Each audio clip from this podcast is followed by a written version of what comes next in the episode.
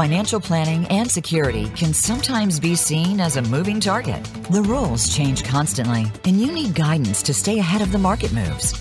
This is the Lebenthal Report with industry veterans Michael Hartzman and Dominick Tavella. We'll break down the news, trends, and overall direction of the markets, telling you what may be coming next, investment opportunities, and what to avoid. Now, here are your hosts, Dominick Tavella and Michael Hartzman. All right, I'm Michael Hartzman. Today is Tuesday, February 20th, 2024. And I'm on as always with my partner, Dominick Tavella. How are you, Dominick? Good evening. Uh, good evening, Mike. Um, back in the New York tri state area, so having to deal with the cold, but no complaints on my part, Mike. Yeah, I have to give you credit. When we did our morning call this morning, you were in sunny Florida, and now you're in chilly Long Island. So, uh, you had your doubts, Mike. Why don't you Why don't you just admit it? Get them out in the open right now. You had your doubts, but uh, and I, I'm at the whims of the airlines, but we made it. We're here. I definitely had my doubts. So, um, so while you were flying in the air, the market um, had had some great segue. They had some uh, turbulence as well. Um, last week, Dom, the market the market was down. The S and P was down about a third of a point. No big deal. The Nasdaq gave back about one and a half. Today, the market was down a little bit more. But um, you know, we have a great guest tonight to tell us whether we're in a little bit of a breather, market just um, reflecting on the last three or four months of a terrific run, or is this start starting something worse? I don't think it is. But um, right now, we're kind of a little bit in a waiting see, wait and see pattern. I think. Yeah, Mike, and I think just from a, a seasonality, uh, this is a time uh, the majority of companies have reported earnings. Uh, let's be honest, they've actually been pretty good with technology taking the lead on that. The, the tech companies really have scored uh, a pretty pretty good number there uh, for the overall markets, and are, and are, frankly are responsible for most of the gains again so far this year, but uh, not quite the dire doom and gloom that some analysts were talking about. So us to take a little pause here, maybe even a little bit retracement, uh, let the market take a breather. I think I think honestly is expected and, and frankly healthy. I think it's a good thing. Oh yeah, I think a retracement is uh is a healthy exercise, right? Um, you know, one of the, one of the things the market always worries about is when they have nothing to worry about and and we call that the volatility index. And I'm not saying we don't have anything to worry about right now, but every now and again, Dom, investors get a little complacent, and and my friends in Brooklyn love when I use this line. But every now and again, we need a you know we need a two by four to the back of the head to to to wake people up and say, hey, it doesn't just go straight up. Well, and the, in the two by four, Mike, and I, I, hate to say I love the analogy, but but the two by four is that this this idea that the Federal Reserve is going to dramatically lower interest rates and was going to do it about a half a dozen times, and and I know it's a little bit of a repeat on our show here, but that wasn't our expectations, and I think the the two by four is that hey, wait a minute, the economy is healthy enough and chugging along well enough that the Federal Reserve doesn't really have to rush into making a decision. And it just might take longer for rates to come down and maybe not come down as dramatically as some people, some experts had thought that it would. And and again, we talked about it on this show that we felt cutting interest rates in March and having six interest rate cuts was creating a false sense of expectation that the market would respond negatively to when they didn't get what they wanted. And it's, I think, obvious now they're not going to get what they want. And here's a little bit of a tantrum as a result of that. And to your point earlier in one of our prior uh, calls, Mike, um, be careful what you wish for because if the economy is moving along at a pretty healthy clip, i.e., we're not going to go into a recession, then earnings should actually hold up pretty well. Uh, and if earnings and job uh, growth holds up pretty well, then the economy can kind of muddle along here, maybe at a lower, slower rate, but not a recession. And I think putting interest rates aside for right now, we don't want a recession. We don't want an economic collapse. I'm glad I'm glad you brought up a recession because I was going to ask you the loaded question. I'm going to we're going to ask Phil Blancato the same question when he when he gets on right after the break. Dom, do you feel recession's off the table for 2024? Do you think do you think we've actually had the no landing economy? That's a, that's a great question, and and I'm sure that's one of the points we'll we'll get into with Phil.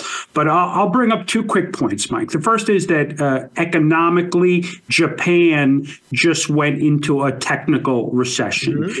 Uh, by the same uh, measure, uh, Germany went into a technical recession. Yet, if you look at their economies, they're actually doing pretty well, meaning that the, the employment jobs numbers are pretty good, um, and the Japanese stock market has has had one of the all-time great years in the last 12 months. So we could be in a technical recession, two consecutive quarters of negative growth, and some other qualifiers. We could be in a technical recession in the latter part of this year, but we don't want to look at a scenario like what happened in 2008, Mike, or 2001 after 9 11, where people lose jobs and unemployment goes to 8%. And that I don't think is in the cards. But a technical recession where the economy slows down, maybe to neutral, coasts along. I don't think that's implausible. I think I don't think it's likely. I think we still muddle around that one percent growth, but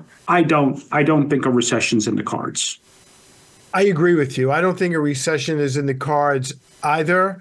Um, I think the Feds did a relatively good job once they got started raising interest rates and kind of you know hitting the right pace on the way up, and and now they're in um, wait and see mode.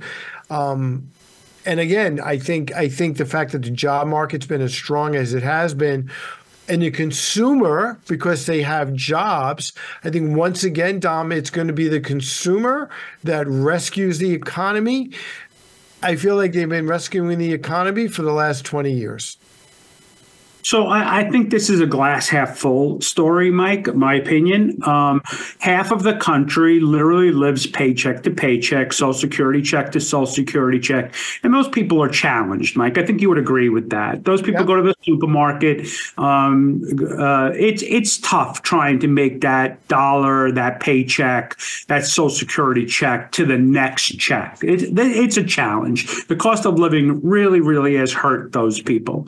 The glass half full discussion is unemployment numbers are really low. Job growth continues to surprise. Those people do have jobs. Their wages have been increasing at a pretty respectable rate. The fear there is that they're going to not spend because they're worried, but frankly, they have the income, they have the resources, they can continue spending you know, you mentioned 2008, 2009, which was a super challenging time for the economy and, and for people in general. The recession was deep. There were layoffs. And the, and the government, you know, was sending stimulus checks, right? To, and to get people to spend money and to stimulate the economy and give people a life preserver who needed it. And and right now, Dom, thank goodness we're not even remotely talking about any of those things. None of those things are necessary. And yes, I agree with you. Half the economy is living paycheck to paycheck, and we do have inflation. But unfortunately, half the half the country's been living paycheck to paycheck for decades. Yeah, it's a, it's a challenge, Mike, and uh, and back to living paycheck to paycheck. But when you're paying twenty to thirty percent more for goods and services, um, it, it, just making that paycheck stretch out or that social security check stretch out that that much more of a challenge. And then you look at the amount of consumer debt, which a significant portion of that debt is held by that half of the population, and interest rates on those credit cards is through the roof. Again, it just creates a, a challenging situation. And we've seen retail sales and uh, top line sales by retail companies, i.e., the Home Depots of the world that reported today. It's a challenging environment. There's no doubt, and and we could do a whole show on why interest rates on credit cards is so outrageously high. That's a whole other show. But I will tell you the one place that we've had deflation, which I think is really helpful, is the price of gas and the price of oil. Because if you remember the winter of 22, I believe it was two winters ago, wasn't, you know, gasoline like 450, five bucks a gallon for a short period of time? Yeah, Mike, uh, I, I really um, think that this one is a, a, a blessing. Uh, literally, um, we've had an unusually mild winter here in the United States, um, and a very, very unusually mild. And this will be the second one in a row, Mike. The very, very mild winter across Europe. Now, when they're dependence on energy is so much greater than ours, i.e., domestic. We have the domestic energy, they don't. Um, not having to pay exceedingly high prices really, really has helped out. And obviously, it's helped out us that it hasn't pushed the price of oil. Some people were talking 90 to $100 a barrel on oil. That just hasn't happened. That's helped on the inflation front a great deal, Mike. So we, I think we've uh, teed up our guest pretty well, Dom, on our open. Our guest tonight is really is is we always say he's a friend of the show. He's actually a personal friend of yours and mine, but really a friend of yours for 30 years, I think. Um, Phil Blancato, who's the president and CEO of Ladenburg Thalmann Asset Management. He's the chairman of Ladenburg Investment Policy Committee, and he's the chief market strategy strategist at Osaic. So Phil's accomplished a lot in his career, and uh, I think we've teed him up nicely to uh, shake him down on where he thinks this economy is heading for the rest of 2024. And we'll be right back with Phil Blancato. Follow Voice America at facebook.com forward slash voice America for juicy updates from your favorite radio shows and podcasts. Are you paying federal taxes on your cash? I work hard for my money that I keep in cash. And for the life of me, I can't imagine why anyone would want to pay federal taxes on their cash. That's why I keep my cash in the Lebenthal Ultra Short Tax Free Income Fund, symbol L E G A X, Le tax. Rates on cash are already so low, why pay federal taxes on the interest your cash earns? Remember, it's not what you earn, it's what you keep. The Lebenthal Ultra Short Tax Free Income Fund, LETAX, may help you earn more on the cash you've worked hard for and keep more after tax dollars in your pocket.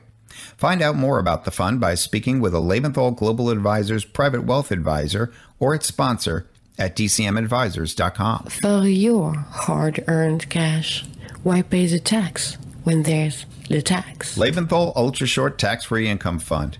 It's not what you make it's what you keep. Before investing, you should carefully consider the fund's investment objectives, risks, charges, and expenses. This and other information is in the prospectus, a copy of which may be obtained by calling 800 441 7031. Please read the prospectus carefully before you invest. Investing involves risk, including loss of principal. There is no guarantee that this or any investing strategy will be successful. An investor should consider the investment objectives, risks, charges, and expenses of the fund carefully before investing. The fund is distributed by Ultimus Fund Distributors, LLC, member FINRA. The fund may invest in municipal securities the interest on which may be subject to federal alternative minimum tax. After the fund buys a security, the IRS may determine that a bond issued as tax exempt should in fact be taxable. There is no affiliation between DCM Advisors LLC and Ultimus Fund Distributors LLC. DCM Advisors and Ultimus Fund Distributors are not affiliated with Lebenthal Financial Services Inc. or Lebenthal Global Advisors LLC. From the boardroom to you, Voice America Business Network.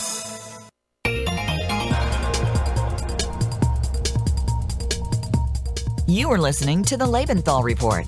If you have any questions or comments, please send an email to contact at lebenthal.com.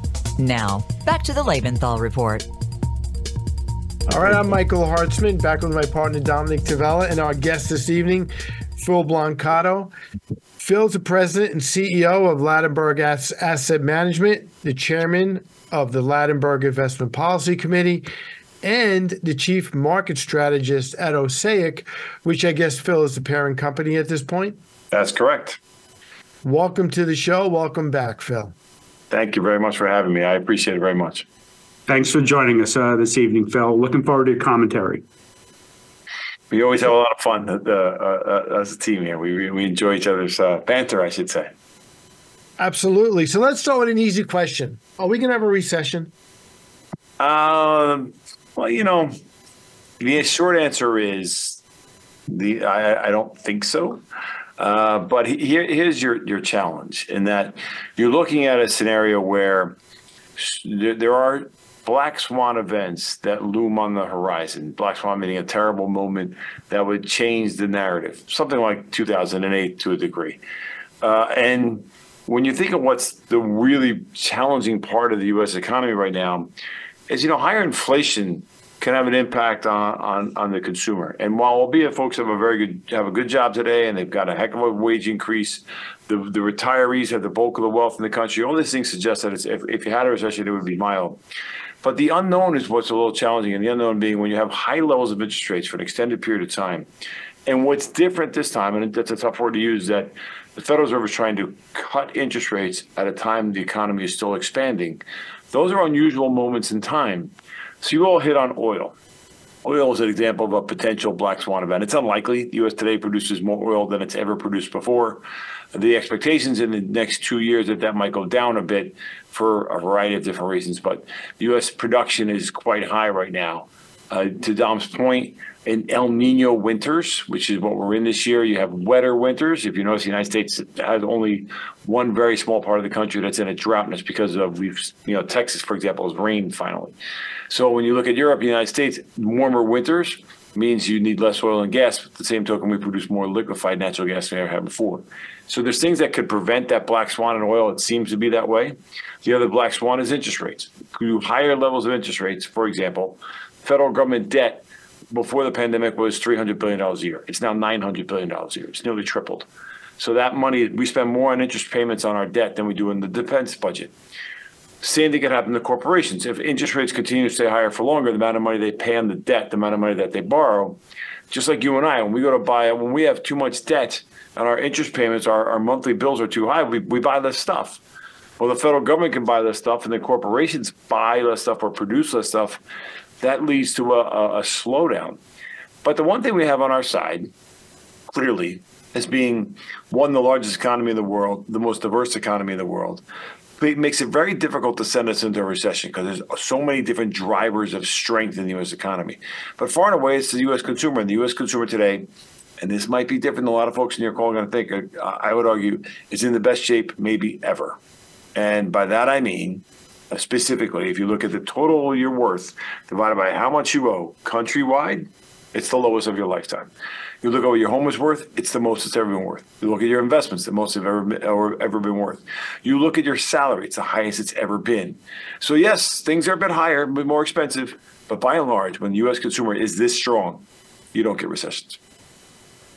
So, Phil, uh, just on, on some of the points you brought up, one of the things that really does worry me is that that consumer that can afford to spend, if they get frightened, even though they have the money, even though they have the income, the minute they get frightened, they stop spending, right? They hold on to those dollars with both fists. And I, I, think is one of the black swan events that you might be talking about. If they something happens on a geopolitical uh, uh, stage or politically here in the U.S., they, they'll just stop spending, and that would bring the economy potentially crashing down. Well, when you look at things like Carnival Cruise Lines or Viking Cruise Lines that are booked two years in advance, demographics matter. So you your point is well taken with the millennial crowd, which believe it or not, the average millennial family is having more than two babies per family. It's a phenomenon where you didn't expect. But beyond the the idea of what's happening with the millennial crowd and the Gen Z crowd, the Gen X crowd and the boomer crowd are spending money pretty prolifically. To your point, what would scare them? A war would certainly make folks more more concerned bankruptcies at at, at uh, you know the corporate level, at big banking level, uh, a prolonged political battle, battle that creates significant divisiveness in the country, which is possible, obviously, with where we're heading from an election standpoint. So you're right, Dom. The things scare folks so their confidence level erodes. And we get to a point where, because of the erosion in confidence, and we measure this, everybody, every single month there's two surveys. There's a consumer confidence and then there's a Michigan survey. Both of those measure them, and both are not near they were at all-time lows and they both ticked a, margin higher. So right now it's not necessarily an issue. But to your point if the consumer begins to feel as though there are things that are breaking around them or it just gets too expensive to live they would be more conservative in their spending. And to add to that the amount of money we saved during the pandemic has now in fact reversed where we have a scenario where we are no longer dealing with folks having too much money in their savings account, they spent it. Where is there too much money today? Corporations are loaded with cash, $4 trillion. And the average consumer today has $6 trillion in money market savings that they didn't spend, still holding on to it, double where we were pre pandemic. So when you have that cushion, it tends to make things a little bit easier. You don't get as scared as you might be. But you're right. If for some geopolitical event, an oil shock and interest rate shock suddenly change that, then yeah, you'd get a recession because we are 70% based on how much consumers spend. But folks tend to, to vote with their pocketbooks and they also spend with their pocketbooks. And today, the average gal in New York City or guy that was making 50,000 bucks a year is now making 65. That's a big difference. So, Phil, you mentioned in, in your comments, the last point you mentioned was political divisiveness. I don't ever remember a time where there's been more political divisiveness as there is right now. And I think from 2016, it just gets progressively worse. So here we are. We're coming up again against another deadline. The last time we got we were here, the Speaker of the House got fired. So how much more divisive can things get in Washington that it actually starts to have an effect on on on people's mindset and how they spend money? That's that's a very interesting and provocative question. And the reason why it's such an important question is because when folks get when we get into these types of environments, inevitably what happens is people get emotional. You watch Fox News, you watch MSNBC, these networks that are compelled to scare the living heck out of you to make you watch and, and make you think the world's coming to an end. And when folks get emotional, what do they do? They react poorly that poor reaction will create a knee jerk reaction in markets they'll either sell when they shouldn't or, or, or, panic into doing things that they shouldn't based on their investments. So the scenario of the headlines dominating your investment behavior and economic behavior are damaging. But interestingly, if you pull back the layers, since the 1960s, we've only had two election cycles where we lost money. That'd be 2008 and 2000. Both of those were events that had other breakage in it the 2008 financial crisis, the 2009 11 event, and tech bubble. So those were different. And today's tech market is nothing like 2000. When I hear people make the comparison of today's tech versus 2000, it's mind boggling to me. It's stupid. It's just mind boggling different today. Yeah. Today, Profit margins on the uh, Magnificent Seven are twenty percent. Profit margins on the rest of the S and P are nine. Without the Magnificent Seven in the last quarter of the year, the S and P would have had negative earnings growth rather than positive. So it's it, there's a lot more to that story. They are the drivers of the economy far and away. Point being, though, to your point, divisiveness in election cycles make people behave badly. And what should they do? They should let a professional help them with their money. And I don't mean like a sales pitch here. Our job is to not is, is to specifically be non-emotional about it because factually, election years are positive. Factually, when you look at what happens after the Fed starts to cut interest rates, markets are almost always positive on the equity side and always positive on the bond side. And then, to be quite honest with you, when you look at elections and presidential cycles, the president doesn't influence the economy that much. I know folks want to beat up Joe Biden and they want to say whatever they want to say. The president, outside of tax policy, has almost no influence on the overall economic cycle. The economic cycle is predetermined by private sector business, by how much consumer spends, which is 70% of us. So sure, you might be upset about why we spend some government money. That's a that's a factor. It's not our biggest economic driver. And you might be upset about where taxes are these days and how much and what spending is overall. But certainly, as economics go, the president doesn't turn on the lights of any company in the United States.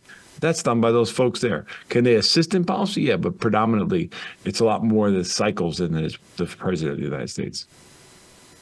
Bill, I, I, I thank you. I love that commentary just now. That was so perfect. Thank you. You're welcome.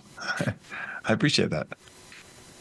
Bill, I'm going to bring it back to your your discussion on on tech stocks and, in general. Um, this is as, as of last week, but two stocks were responsible for 50% of the gains in the S&P this year, and four stocks were responsible for 70% of the gains. Uh, I want to be sarcastic, so much for the markets broadening out, but but I think they will. So, what's your opinion on that? It's a great answer. I mean, great, great question, and, and answer simple. Last year, 109 percent of the return of the S and P was in those seven names. It went from the magnificent seven to the amazing six because Tesla's struggling right now inevitably, every single com- company in the history of the stock market has had its day where it came to an end. There isn't a single company that exists today that was around 100 years ago. It doesn't work that way. Some of the biggest names over you, Apple has gone bankrupt twice since you've been investing in it. And maybe it's the darling today, but it certainly wasn't not but 20 years ago. GE, great name, gone. Remember some of the tech names like Netscape and Red Hat, gone. So all these all these phenomenons come and go because at its genesis, capitalism is built that way. It's built to reinvent itself again and again and again. And that's what happens. I would argue Microsoft is the most powerful company in the world today. We wouldn't be having this conversation with without Microsoft brings to bear. Uh, and if you, we wouldn't have the commerce in the country without Google and Meta bring to bear. You wouldn't have the ability to communicate personally with without Apple brings to bear, and so on. And and then it, and, and you can lump on Amazon and so on. Net, net, net, maybe NVIDIA, which data should be out any moment here. NVIDIA will be um, is the future of where we're going from how we get our information. But when you think about it, what what where was the opportunity last year? Well, certainly the artificial intelligence boom is what drove the market higher. With the names you're mentioning representing the bulk of the return, 109 percent of the S and P 500. Would that continue into this year? Well, in an environment where interest rates have not hurt them exceptionally, believe it or not, Microsoft earns, are you ready for this? $3.5 billion on their cash holdings alone. Hmm. 150 million, 150 billion dollars in cash, and they earn 3.5 billion. That covers the bulk of their operating expenses. These companies are defensive in and of themselves with profit margins, earnings growth that are exceptional. But to your question, will the market ever widen out? Yes, and when does it widen out? Where is your opportunity today? It's not necessarily in those names. You should still hold them. If you're up 100% in your profit, take 50. If you're up 20% in your profit, take 10. Take 50% of the money you made and go buy the other 493. And when will those 493 do well? They will do well when the Federal Reserve begins cut interest rates and it's won the battle against inflation. And my expectation is the first cut is in September of this year. The next two cuts are in the first two quarter of next year because it'll take at least another six to nine months to finish off the job on inflation simply because we're not there from a wage standpoint. Wages are still above the rate of inflation. Consumer, consumer is not done spending, and the U.S. economy has not felt the full brunt of higher interest rates because there's still roughly six to ten trillion dollars in cash sitting out there holding us up to a great degree besides the other things already mentioned. So, to answer to your question, it happens. It always happens. It's a matter of a broadening economy based on lower interest rates that supports small cap companies and mid cap companies that buy more stuff and borrow more money.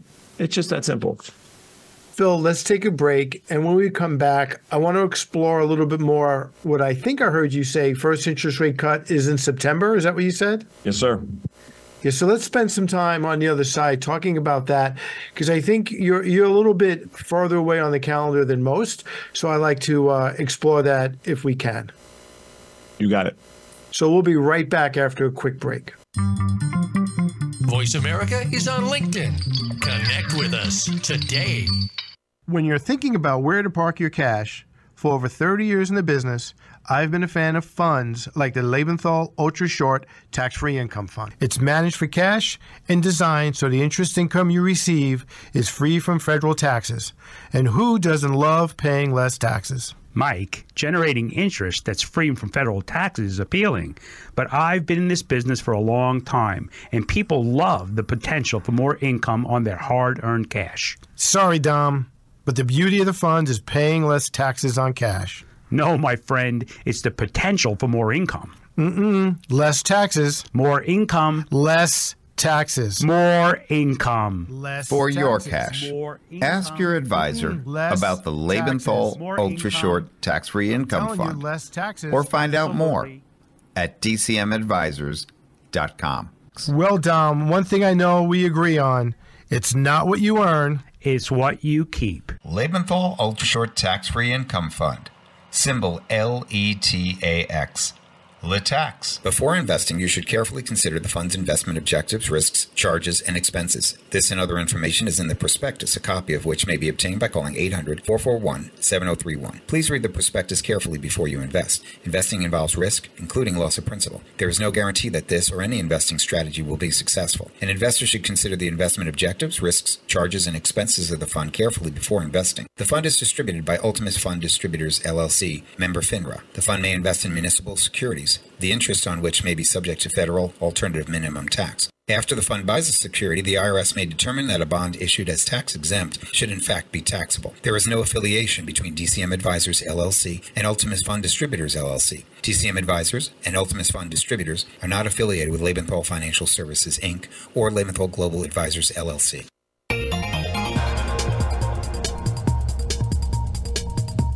You are listening to the Lebenthal Report. If you have any questions or comments, please send an email to contact at lebenthal.com. Now, back to the Lebenthal Report. All right, I'm Michael Hartzman, back with my partner Dom Tavella and our special guest this evening, Phil Blancato, the president and CEO of Ladenburg Thalmann Asset Management, chairman of the Ladenburg Investment Policy Committee, and chief market strategy strategist at Osaic, which is a parent company. Phil, before we left, you mentioned interest rate, first interest rate cut by September. Dominick and I always felt the March hypothetical was ridiculous, right? So we never thought that was going to happen. We're, we're going to be correct there. But the general consensus is May, June. You say September, pretty close to the election what and you know and again i'm not disagreeing with you because i think that's a normal interest rate cycle historically but what makes you say we're not going to get any hikes i'm sorry cuts until september? And how will the market react to that if you're right? I'm going to give you two pros and one con. The first pro, uh, and that the reason why I don't think they cut is the Fed traditionally would prefer to stay out of the election cycle.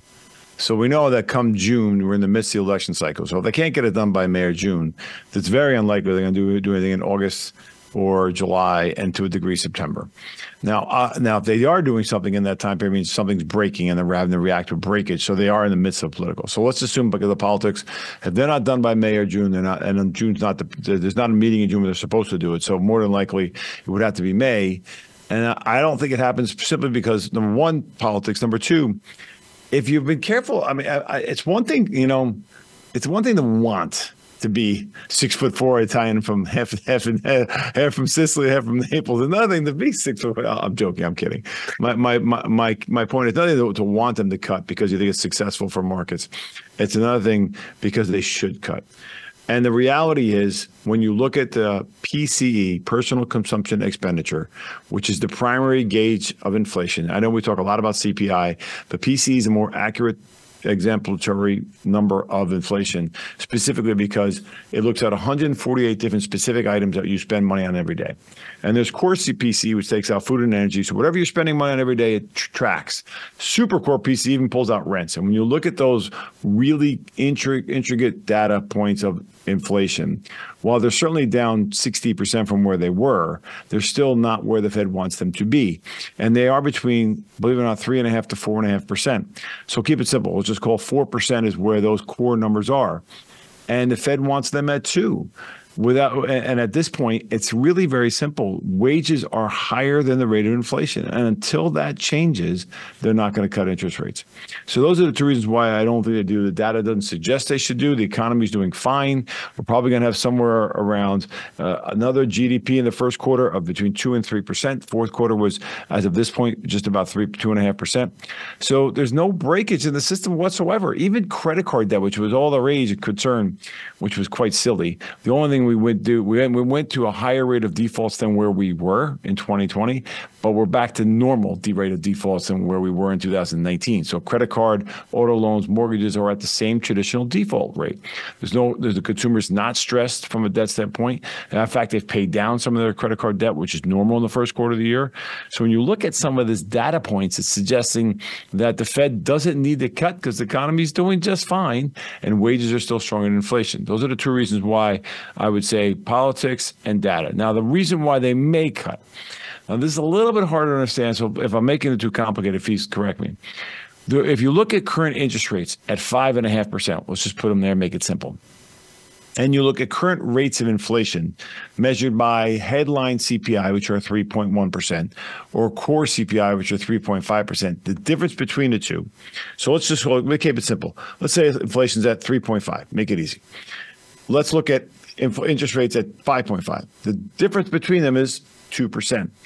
That means you have a scenario where the Fed's job has always been said to be to keep people gainfully employed and keep inflation under control. I would disagree. That's a summary of what the Fed's mandates are. The real Fed mandate is is have an interest rate level that's not that doesn't create exuberance, people overborrowing like we did in 2008, or hindrance, we're not doing anything because things are too expensive. The way it is right now, you're in a hindrance scenario. You're hindering the general public Look at the housing market. We're not building any homes. We're not selling any homes because it's just too expensive. So the hindrance is a headwind for the economy. So far, that hindrance has not created a restriction, but it's we look at something called the natural rate of inflation, and the natural rate of inflation is 3.5 percent, which then leads to the neutral rate of interest rates not creating exuberance or hindrance, and the neutral rate and the natural rate should match and they're not right now. The difference is 2%. And for that reason, there will be some folks on, at, at, the Federal Reserve that will say we should cut to get those two in line.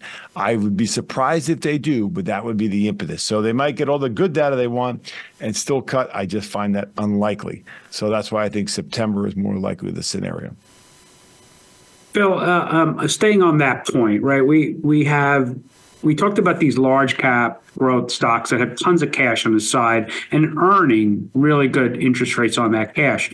But if you look at the rest of the market, you look at the Russell 2000, small companies, mid sized companies, they they having to refinance that at a higher rate. You look at the real estate market having to refinance at a higher rate. And let's not forget the federal government that has a third of its $30 trillion debt maturing this year that needs to be refinanced. You're putting a lot of pressure on the economy and the markets if you don't have a lower interest rate environment. Isn't that also potentially a black swan event? Took the words out of my mouth. That's the second one. First one is oil, and second one is, is interest rates. As I mentioned earlier, the payments of federal debt are closing in on 900 billion dollars. They'll be at 1.5 trillion by 2030. 1.5 trillion will make it the second most expensive line item on a federal budget outside of Medicare, Medicaid, Social, Social Security. It'll prevent the government from spending on a stimulant way. At this point, we're on track to have 45 trillion dollars in debt by 2040. That's a lot of money. Uh, so no, we're the best house in a bad neighborhood. The rest of the world is worse than us. But the idea of stimulative economic growth, which by the way means stock market growth, you know, if you don't get economic growth, eventually you're not going to get stock market growth because you don't get companies earning more money or people earning more money for that matter. So then you have a scenario where you have something called stagflation. You have prices continue to push higher, but you have growth flatten out and be minimal, which the month of January to a degree represented that, by the way. Uh, we didn't get a ton of growth, but we also had prices still pushing higher. So your point, Dom, is the second black swan this year, $1 trillion of corporate debt will mature. So think about if you were running the, your your family business and you had the local soda shop, soda, soda, soda shop, and you were selling a mini market, and you had a, a loan out to the local bank for 100 grand at it was a 10 year note that you took out, you know, obviously 10 years ago or even five years ago, and your interest rates were probably three, maybe four percent. Now that 100 grand, you want to refinance it. So you go back to the bank, your your, your note's coming due at the, you call it uh, March 1st. Okay, I want to redo my loan. That number is now going to be 8%. So that doubling of the interest rate on your $100,000 note means the monthly payments that you send to the bank are going to be probably a third higher. So And Phil, I'm not going to interrupt you on purpose. That's assuming the bank will even give you the loan. Uh, I would say the bank give you a loan. Why? Because the banks are flush with cash. There are there. If you look at something called the repo market, this is really technical. There's lots of banks giving the money back to the federal government in lieu of interest payments. So cash isn't the issue right now. They want to make loans. There's credit standards they got to meet, especially if the government's keeping an eye on small and regional banks. So they got to be a little bit careful. If, if you don't have good credit, you're right. You might have a problem. But if your credit's fine, the business is doing okay. Making that assumption, you're going to automatically have to raise your prices in the store to make up for the cost of having to send more money to the bank. That spiral is sort. I, I liken it to the. Remember the old book we read in, in in high school, Dante's Inferno. Well, it's the first level of hell for Dante's Inferno because once the federal government and corporations get on this spiral, and you hit the nail on the head. You're a smart guy, Dom. Once we have you know federal government maturing a third of its debt this year and refinancing at a higher level, they're on the same level. Eventually you have your debt gets so expensive you can't make enough money to pay it off. And then you go to level two three four and you end up looking like china japan and europe which will never grow. Japan had a great year in the stock market. You know why? Because they manipulated their interest rate environment to basically give money away for free which inflated the stock market. It's not because they had exceptional corporate growth. It's because they gave away free money just like we did uh, you know, you could argue been doing that since 2008. It's artificially inflated a lot of the market, except for those seven names. So you, you look at some of this and you have to ask yourself, what's the thing that could really drag us down and put us in a, in a downward spiral for a long time? It is those two items. So what is the federal government trying to do? Well, hiking interest rates as fast as they've ever hiked them before, keep them higher for longer, which is why they don't cut anytime soon, because they've got to get those rates down for two reasons: for the U.S. The federal government to start having lower interest payments, and for corporations so we don't have an interest rate wall and they don't fall apart and they continue to hire people and pay them good wages and have decent earnings growth. All connects. So, Phil, one, congratulations. Three years of doing this show. First Dante's Inferno reference. Anyone who doesn't know what he's talking about, Google it. It's a it's a fun book. it's short. It's not a long book. so so Phil, we talked about the Magnificent Seven, the Amazing Six, whatever it is today. What other? I'm not going to put you on the spot. I don't want you to name names, but give us some sectors you like when this thing does, you know, spread out a little bit where where would you look to allocate some funds? Is it healthcare? Is it real estate? Uh, you know, what what sectors do you have a little bias towards? The real estate market's a bit problematic. I'm not quite sure. There's too many complicated factors. We're not building enough homes. We need to build two and a half million a year. We only have one and a half. The multifamily, we built 600,000 homes this year. We are overloaded in multifamily. And of course, there's the issues with institutional or commercial real estate. So I would stay away from there. The healthcare sector, I love. Artificial intelligence is a fun novelty. You want to have a good time with your family and friends, go into Chat GPT and put in some goofy questions and watch what it spits out. It's hilarious. So put put in you want your your trip agenda from here to Dominick Tavella's house in Florida and what stops you should make along the way, and it'll give you all kinds of fun things to do. It also is very problematic. Just in today's Wall Street Journal, there's a very extensive and interesting article about how some of its conclusions are based on miscellaneous facts that are erroneous. So you got to be quite answer about careful about the output. But where can it have a profound impact from a revenue and societal standpoint? It is without a doubt the healthcare sector. And with an aging population in China, the United States, and Europe, less so in the United States and more so in Japan and Europe, the healthcare sector, I think, is a wonderful place to make a long term bet. Set it, forget it, and be thrilled that you did. I think there's a great opportunity there. On the other side of that, I love the small cap sector. I'm not willing to make a bet into international markets just yet. That's a secondary opinion down the road. They did pretty well last year. Still didn't beat the S&P, but more diversified. The breadth of the European market is much wider than our breadth. More companies participated. We won. We won with a handful of stocks. They won with all their stocks. So that's the difference. So Europe is an interesting idea to come. Not quite there yet. But where do we get the greatest benefactor when the Fed cuts interest rates? Oh boy, it's small cap stocks. So I would seriously consider owning small cap stocks. In the interim, between here and September, when I would make that trade, go buy the dividend go get paid some wonderful dividends. Go out there and buy yourself a municipal bond from the state of New York. If you live in New York and you're just getting pounded in taxes, go get a triple tax exempt bond bought for you by Michael Hartzman or Dom Tavella. You know, there's a great way to build a solid municipal bond portfolio that can shield you from it. And by the way, the way bonds work, it's really simple. As interest rates go lower, prices go higher. Here's why. If I bought a bond today earning 4%, and I can buy a bond six months from now earning 3%, which one would I rather have? One earning, four. So what's going to happen to the one that earns four? Everyone's going to start chasing it, pushing its price higher. The one that earns three, no one's going to want it. So it's got to lower its price to make it more attractive. That's how it works. No different than when you go to the supermarket. What are you going to what are you going to get more of the stuff that's on sale? Why? Because it's cheaper. Same thing in the bond market. It's an inverse relationship, seesaw. So to me, the bond market is a is the best opportunity of them all. Remember what I said before? The bond market has never, ever lost money when we started cutting interest rates. And that should begin to happen at some point. And the stock market's right behind it. And in there was your best opportunity. It is in healthcare, small caps, and eventually international. Phil, can we take a minute? Um, you know, we always talk about the stock market, and and I don't say it's a crapshoot, but we're always trying to predict the future. But you have an environment in the bond market where I don't know if it's going to be June or July or August or September, but we know the Fed is going to cut interest rates, and it's like you said, when they cut interest rates, bond prices go higher. Could could there be anything more set up for a home run than that right now? It seems too good to be true. Uh, but then again, we've waited 20 years for this, so eventually, eventually, the pendulum swings the other way, and we haven't made money in bonds in forever.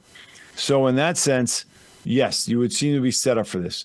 Could it change? Let's for a minute take the other side. Let's say rates don't go down at all. In fact, let's say rates go higher. Let's say uh, that all these there's stimulants out there in the world that pushes even higher.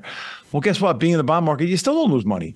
So let me explain how bonds work for a minute. Let's say I buy a portfolio of five-year bonds, earning five percent right now.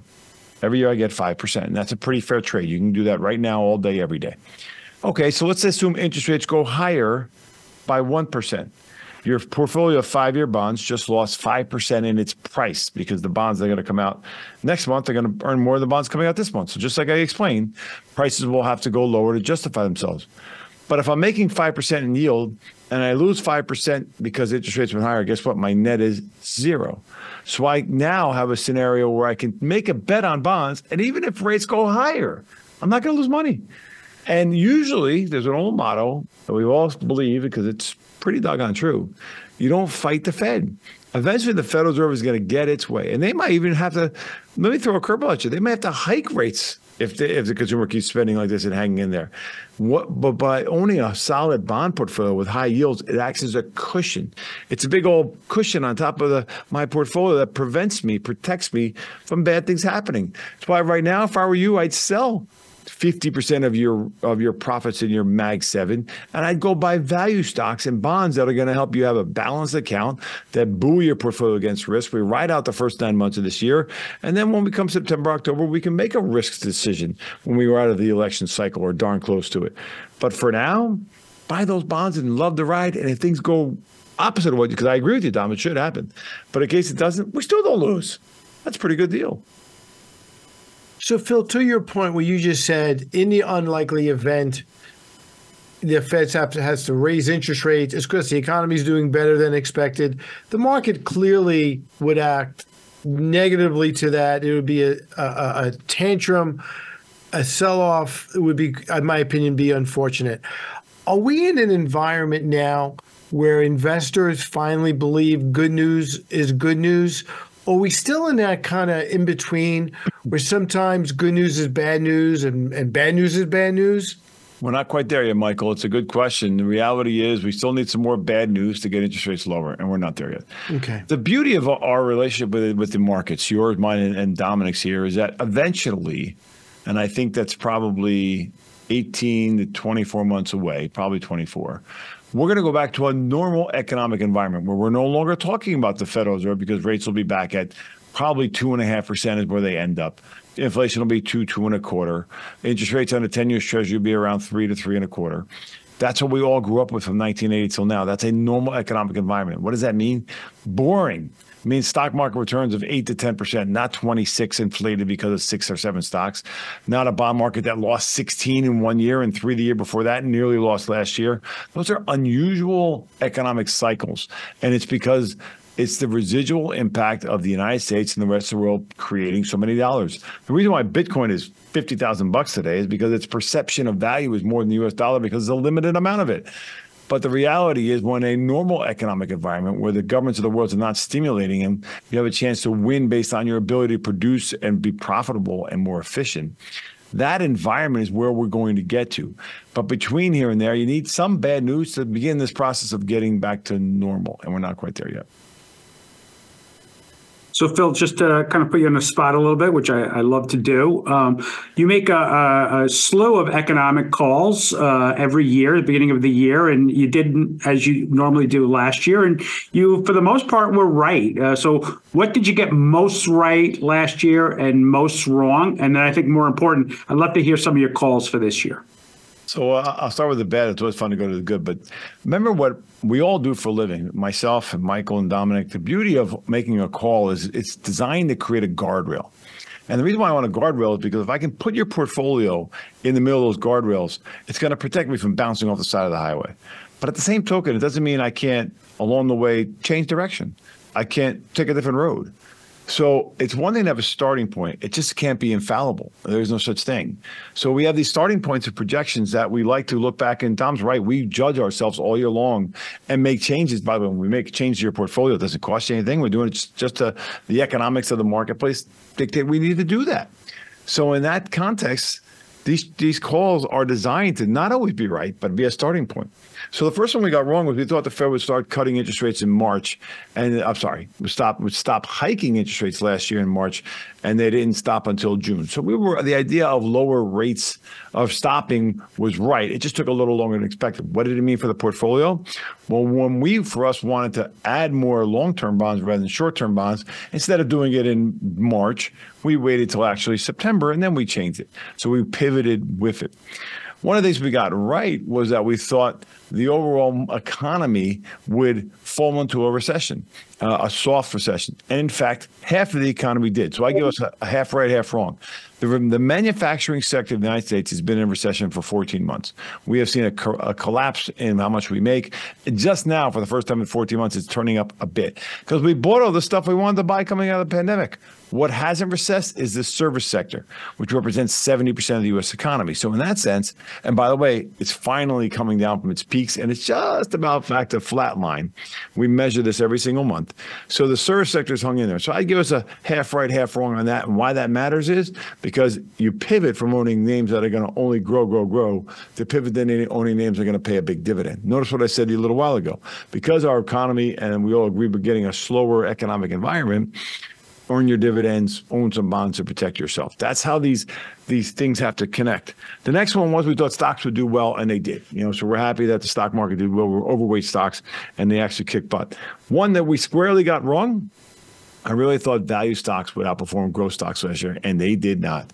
So, what did that mean for our portfolio? We didn't make a significant bet on value over growth. We're marginally overweight value in our largest names, but in mid caps, when we saw the, the trend changing, we overweighted mid cap growth stocks, and that proved to be good dividend. So, in other words, that's the best one of being wrong. We got that one wrong. Uh, but at the same token, we thought that we would have a scenario where we could still pivot and do okay. So we kept our large cap value position in place and we just added to our, our mid cap value, and that worked out pretty well.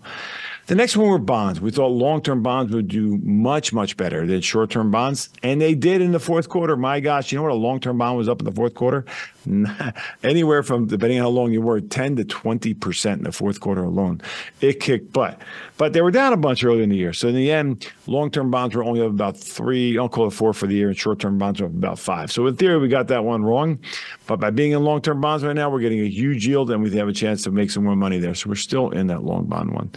Uh, and that pretty much has how we looked at last year. The last one was Europe. We thought Europe would become interesting again, and it did. We did quite well in European stocks. We were less risky than U.S. last year. Not as concentrated, just didn't beat the U.S. market. Pivoting to this year, really quite simple. One, we think inflation is going to fall faster than most folks expect. And the reason why, while I'm worried about PCE and wages, if you look at the one month, the three month, and six month numbers on inflation, they suggest that things are falling faster than expected. But most importantly, rents, which are a big part of the inflationary gauge, if you look at Zillow, Zillow suggests we are back to rents where they were pre pandemic nationwide. The federal government has a lag of about six months in how they how they judge rents. They're going to get there faster than we we expect, which is again lines up with my September cut scenario. So we think inflation does come down pretty quickly. We think that in the end, stocks will have a pretty good year. We're looking at large cap stocks growing between 10 to 15 percent, with a broadening out in the market in the fourth quarter of the year. We think the bond market is a phenomenal place to be, and you should add long bonds and you should enjoy the ride in them because they're going to be really quite wonderful to the points we've already made. We think that small cap stocks will be a, a really fabulous opportunity later on in the year as well. Uh, and then we think the Federal Reserve does ultimately cut interest rates by the end of the year. So we've already hit on some of these in the dialogue here, but that's that's our summary for this year and where I think we're going. Five five themes for this year: rates fall faster, the Fed does cut rates, own large cap stocks, stocks do quite well. Do not go offshore, own small caps when the market broadens out, and own the long bond. That's the summary, buddy. That is a great summary. And we have about two minutes left. So I, I, have one question for you. We touched briefly about the economy. Will the market care which one of these two gentlemen, which appear to be the nominees, will the market care which one gets elected? Not at all. Not in the slightest. I think the market could care less. Because Phil, Dominick and I, Dominick and I are going to get that question 10 times a day, probably starting June 1st. It's irrelevant. Let's not forget, it takes the Congress and the Senate to pass legislation. The president can want all he or she maybe wants, but in the end, it takes all three branches of government. Now, if you have the question, let's look at it this way: when a Democratic president elects a Democratic president, the average return of the market going back to 1930 is 11 percent. When a Democratic president elects a Republican president, the average rate of return going back to 1930s is 13 percent, but the average being 12. Okay, so what does it tell me? Election years are good. Cycles matter. History is the starting point to being successful in the stock market. And history is on your side from the Fed cutting rates. History is on your side from election cycles, and history is on your side from uh, this this term of the election year is usually good for markets. So enjoy the ride. Don't be worried about it. Buy bonds. Buy good stocks.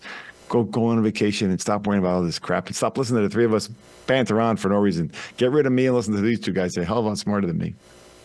I don't, I don't, know about that, Phil. No, but, um, it wouldn't be true if we had you here. Um, we didn't have you here, uh, Phil. But uh, sorry, Mike, ahead. I interrupted you. No, I was going to say, Phil, you're a breath of fresh air, and we're going to make everyone. We're going to make sure every one of our clients receives this podcast tonight. Thank you. Thank you. Thank you for having me on. It's a pleasure. Uh, enjoy uh, your voice of reason, Phil, and and uh, looking forward to having you back and uh, looking forward to a good glass of wine as well. So hopefully we'll find an opportunity for that. I hope so too. See you all soon. Thank you for having me. Have a good Thank night, you. everybody.